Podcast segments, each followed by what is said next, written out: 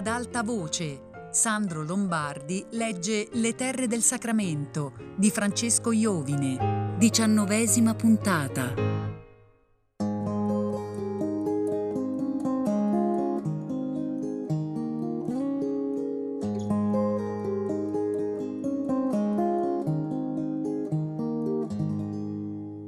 Quei giorni Luca sentiva che tutta l'attenzione di Calena si appuntava sui cafoni di Morutri.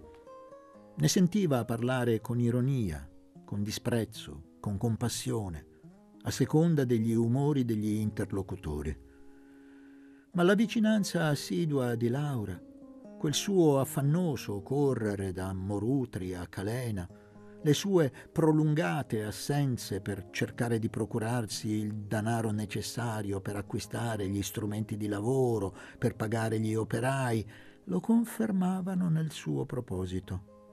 Aveva l'impressione che la sua sollecitudine per i contadini di Morutri fosse condivisa da quella donna che, vedendolo, gli faceva un sorriso malizioso e tenero e, allontanandosi, accennava con la piccola mano come una bambina che avesse bisogno di protezione. Luca sapeva che Laura aveva venduto o impegnato quanto possedeva per quella impresa delle terre. Sapeva anche che suo marito, dopo le percosse, era entrato in uno stato di doloroso e inerte stupore e che lei, nonostante la difficile situazione familiare, trovava l'energia per occuparsi di tutte quelle faccende noiose. Luca conosceva tutte le storie che circolavano su Laura, ma non ci credeva. Gli pareva che quei suoi occhi così limpidi si sarebbero offuscati con una vita vissuta senza rettitudine, senza onesta chiarezza di sentimenti.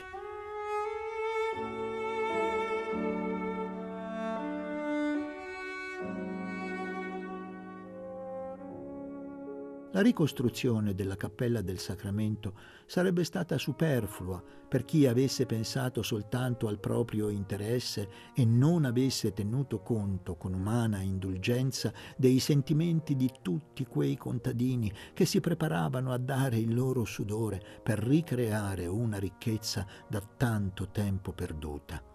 Anche don Giacomo Fontana lodava l'intelligenza, la finezza dell'intuito di Laura. Luca vedeva spesso don Giacomo in quei giorni.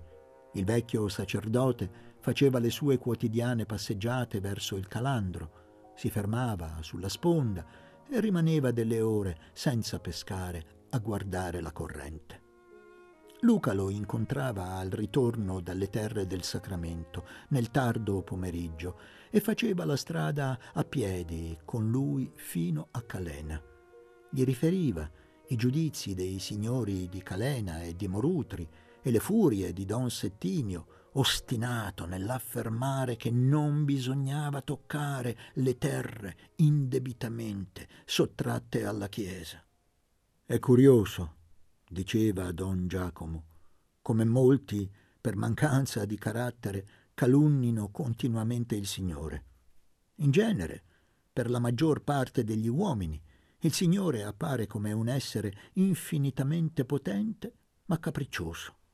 Interviene nelle faccende private, imbrogliandole, mandandole a mare, seminando morte e distruzione per dare misteriosi consigli di moderazione alle sue creature. Ti pare possibile, Luca? Non mi pare possibile, don Giacomo. Non so però se la mia ragione sia uno strumento adatto a capire queste cose. Ma noi non abbiamo altro strumento per capire. Il Signore ci ha creati per comprenderlo e amarlo. Sarebbe strano se ci avesse fornito di mente e di cuore non adatti per il compito che ci ha assegnato. Che ne dici, Luca? Io sono persuaso del suo ragionamento. Ma Don Settimio aggiunse, quando parla, si riferisce al Papa. Dice che c'è una scomunica del Papa. Il pontefice, nel 67, avrebbe scomunicato tutti gli acquirenti dei beni della Chiesa. Dopo tanti anni se quella scomunica non è più valida, insinuò maliziosamente. Se ne vanno tredici ettari dei poderi della parrocchia e quelli del cognato. Caro Luca, disse don Giacomo, soffermandosi per riprendere fiato, io sono disposto ad attribuire intenzioni pure a don Settimio. Può darsi che il suo convincimento sarebbe stato identico anche senza i suoi interessi personali e quelli dei suoi. Il difetto di don Settimio è un difetto di ragionamento. Quando nel 67 il nuovo governo italiano decise di espropriare i beni della Chiesa, non faceva una cosa arbitraria. Ubbidiva a delle leggi interne della società che si muoveva, cambiava, si sviluppava. La società è fatta di uomini, caro Luca, e ha le sue leggi ferree, alle quali non è possibile sottrarsi. Dunque la scomunica c'è stata veramente, disse Luca, al quale era sfuggita la parte fondamentale del ragionamento di don Giacomo. C'è stata. Ebbe un sorriso arguto e continuò. Ma la scomunica riguardava gli uomini e non la terra. Gli uomini sono morti e la misericordia di Dio non ha bisogno di più di mezzo secolo per manifestarsi. Ma dopo, disse Luca con insistenza leggermente divertita, anche dopo sono caduti i fulmini sulla cappella. Il padre dell'avvocato Cannavale è stato trascinato sulle pietre da un cavallo. Già mi è stato raccontato anche qui il Signore avrebbe fatto le sue vendette servendosi dei fulmini e d'un cavallo imbizzarrito. Ma i fulmini cadono, la pioggia cade, i cavalli imbizzarriscono, perché è nella natura dei cavalli di imbizzarrire, è nella natura delle nuvole di fare acqua e fulmini. Gli uomini e le cose hanno le loro leggi sono state fatte dal Signore con la loro interna ragione e il Signore non si diverte a turbare queste leggi. Se fossero turbate per volontà divina così spesso, come suppone Don Settimio, per gli uomini sarebbe una impresa disperata tentare di comprenderle. Il Signore non può essersi divertito ad offrire in lettura ai suoi figli un libro indecifrabile. Don Giacomo tacque. Camminarono per qualche istante in silenzio. Poi a un tratto il prete disse E se io mi riposassi un momento? Caro Luca, che ne diresti? Io dico che faremmo bene. Faremmo, bravo, il plurale mi annunzia la solidarietà generosa delle tue giovani gambe. Si sedettero su un cumulo di sassi all'ombra di un gruppo di quercioli della macchia Loreto. Don Giacomo offrì una sigaretta a Luca. Il viso del prete, leggermente congestionato durante la salita, era tornato pallido. Vedi, caro Luca, riprese, le cose che ti dico. Le penso da tanto tempo. Sono stato 40 anni in Africa e per un lungo periodo ad Aswan ero il solo sacerdote cattolico. Ho passato interi mesi senza scambiare una parola con un uomo che fosse in grado di capirmi. Non facevo che leggere e pensare in quel periodo non avevo altri interlocutori che me stesso. Ero completamente solo, in mezzo a una turba sconfinata di sciagurati che morivano come le mosche per la fame e le malattie. Io ero laggiù con il compito di convertire quegli infedeli. Duro compito. Non potevo promettere niente di certo per il loro destino sulla terra per l'aldilà potevo sostituire la speranza del nostro a quella del loro paradiso. Dolore, rinunzia, Tutti i benefici della povertà e della sciagura erano in loro possesso. Mi sarebbe stato impossibile far loro credere che il mio Signore avrebbe peggiorato la loro condizione terrena e celeste se si fossero ostinati nell'errore. Certo, fece Luca, sarebbe stato impossibile. Potevo aiutarli soltanto materialmente, curarli, sfamarli. Era quello che tentavo di fare nel limite delle mie forze, ricorrendo alla carità, ma parlando loro della giustizia. Alla loro rassegnazione tentavo di sostituire la speranza. Ma la carità, disse Luca, poteva bastare la carità? Certamente no. La carità è un eccellente esercizio spirituale per chi la esercita, ma un aumento di sofferenza morale per chi la riceve. Eppure, fece timidamente Luca, Gesù Cristo non indicò altra strada agli uomini, mentre avrebbe potuto, non avrebbe potuto, replicò con rapida vivacità don Giacomo.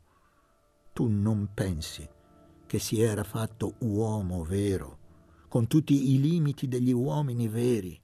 Se egli avesse voluto sottrarsi al martirio, valendosi del suo potere divino, avrebbe potuto farlo.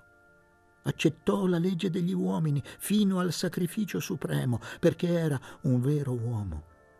Se egli avesse indicato agli uomini, allora, una strada diversa dalla carità per risolvere i problemi dei poveri, dei diseredati, il suo linguaggio sarebbe risultato incomprensibile. Il suo messaggio di giustizia, caro Luca, non risiede nella sua predicazione e nella resurrezione, ma nella sua morte. La morte di Gesù è il riconoscimento della legge che regge la società degli uomini. Don Giacomo esitò un istante, corrugò la fronte come se prima di pronunziare altre parole stesse compiendo uno sforzo per risolvere un dubbio interiore. Ma poi riprese con voce più lenta e grave. Vedi, Luca, quello che ti ho detto è verità chiara. Eppure sono venti secoli che in nome di Cristo si fa di tutto per ritardare l'avvento della giustizia sulla terra. Si impedisce che la forza interna della società abbia il suo sviluppo. Si mettono i poveri contro i poveri, gli sciagurati contro gli sciagurati. Si adopera il terrore lontano dell'inferno e si fa l'inferno sulla terra.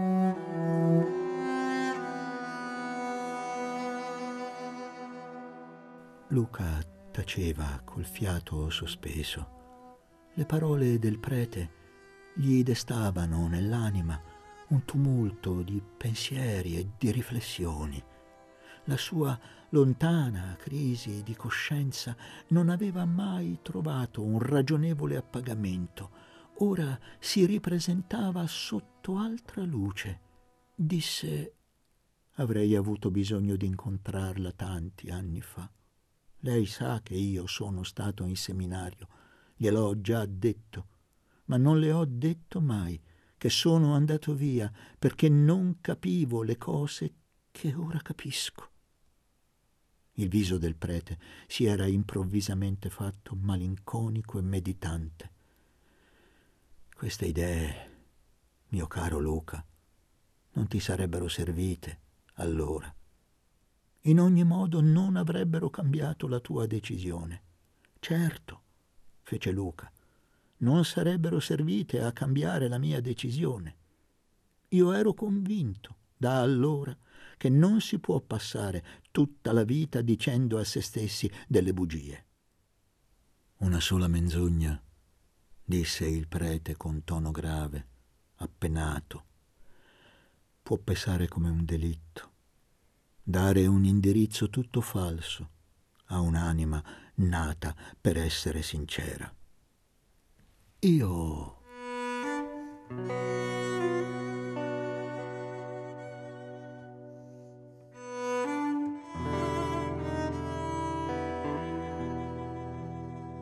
In una mattinata della fine di maggio, Luca si alzò alle prime luci dell'alba. Quel giorno ci sarebbe stata la messa di Don Giacomo Fontana nella cappella del Sacramento. Il restauro era stato completato da una settimana e Don Giacomo, una mattina, accompagnato da un canonico della cattedrale di Calena e dal parroco di Pietrafolca, aveva compiuto la cerimonia della riconsacrazione. I pastori erano tornati a Morutri e avevano sparso la notizia. È ritornato Dio nella cappella del Sacramento, dicevano le donne di Morutri. Possiamo andare a sentire la messa. Don Settimio passava quei giorni di maggio quasi sempre a letto. Era stato ripreso da un attacco di nefrite. Usciva soltanto nella tarda mattinata diceva messa verso il mezzogiorno, quando il paese era deserto. Un giorno Luca lo incontrò davanti al sagrato e il prete gli fece cenno di avvicinarsi.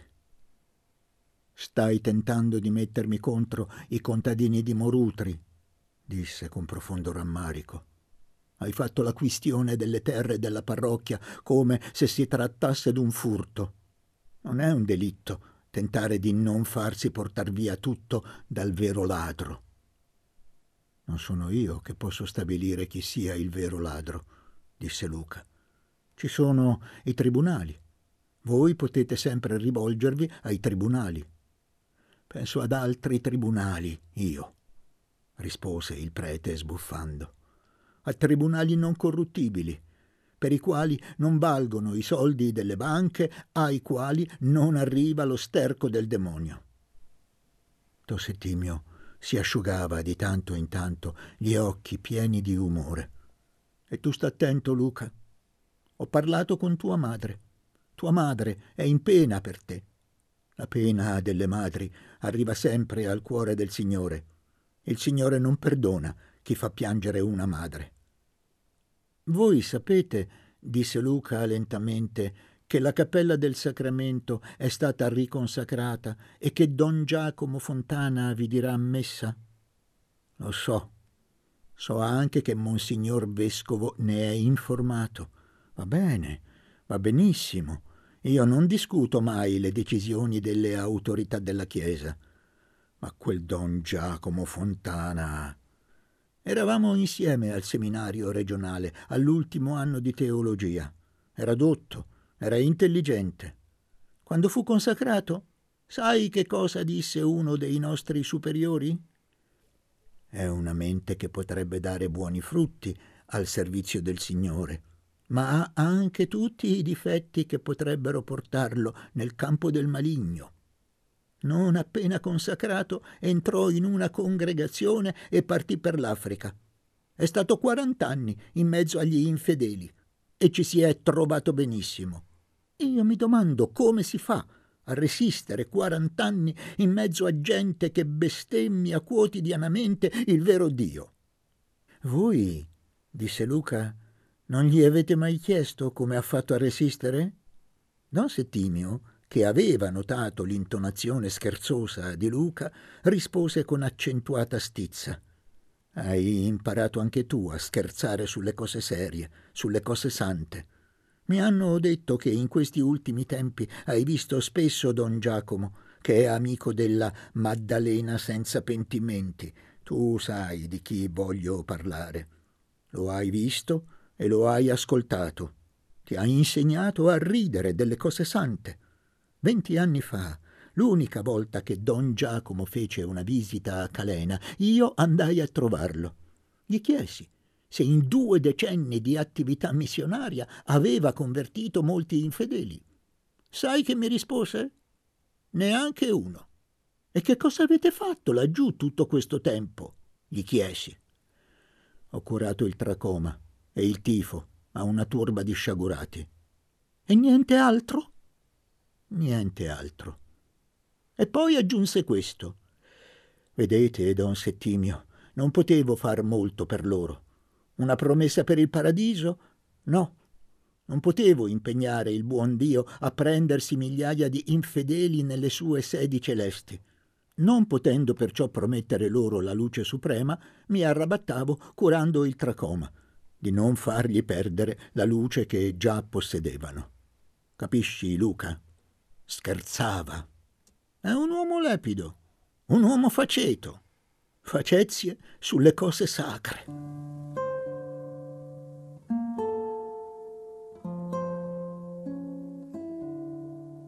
Luca ripensava al colloquio con don Settimio mentre si vestiva per recarsi alle terre del sacramento. Stava per uscire quando sentì su per la scala di legno il passo leggero di zio Filoteo. Ti ho portato il caffè, caro Luca. Lo zio depose su un tavolinetto la caffettiera e versò per sé e per il nipote due grandi tazze della bevanda. Cielo fosco disse al nipote indicando la finestra spalancata. Scirocco alto, aria da fulmini. Luca lo guardò perplesso. Non lo dici per cattivo augurio, eh, zio Filoteo? No, ti voglio solamente far paura. Ma io ho già tanta paura, disse Luca, con un comico gesto di spavento.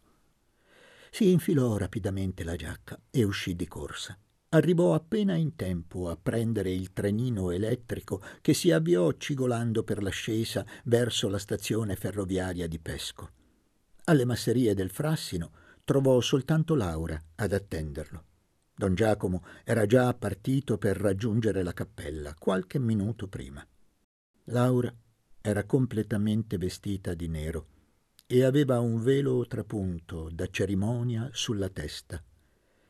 Non sarà comodo andare a cavallo vestita così, signor Marano, gli disse salutandolo. Ma non si può andare alla messa in pantaloni.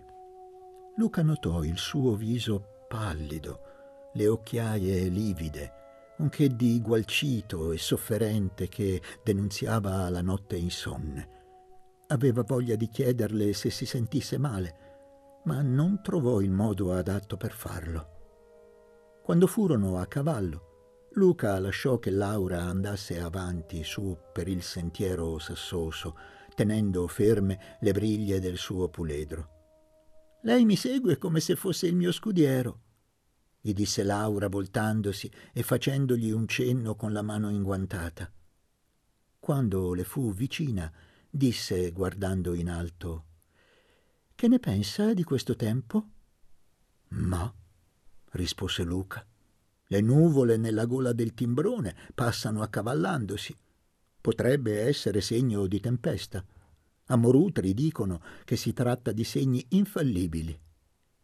Non verranno allora, disse Laura con voce allarmata. Io credo che verranno. Non sempre le nuvole portano i fulmini. Non tutti i fulmini cadono sulla cappella del sacramento, disse Luca con generosa allegria.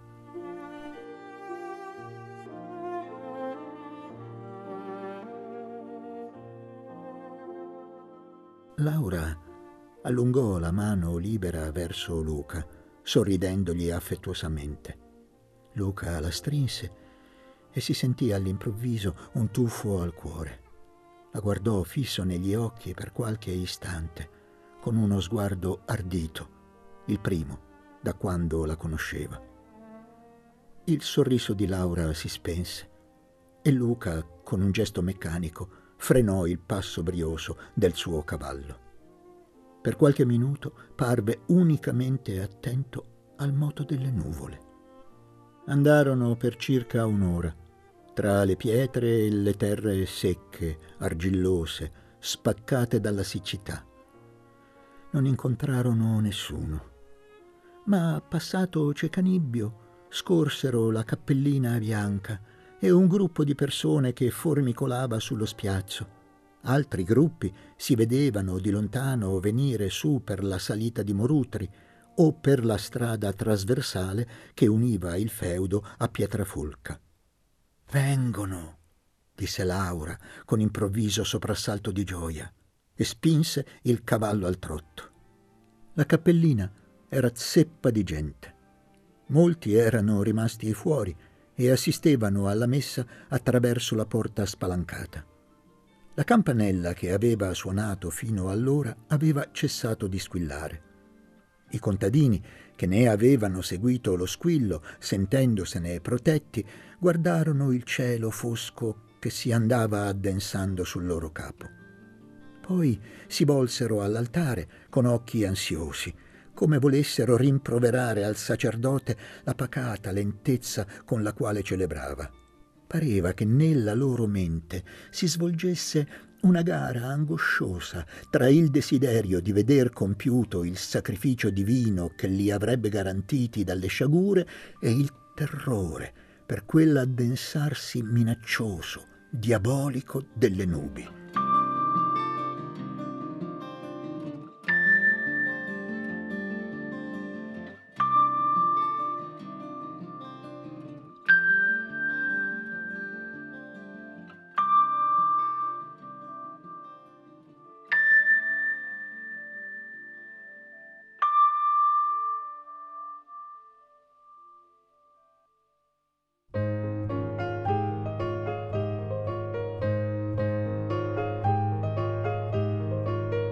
Sandro Lombardi ha letto Le terre del Sacramento di Francesco Iovine, a cura di Fabiana Carobolante con Jacopo De Bertoldi, Luigi Iavarone, Diego Marras e Chiara Valerio. Tutte le puntate su Rai Play Radio. Ad alta voce è un programma Rai Radio 3.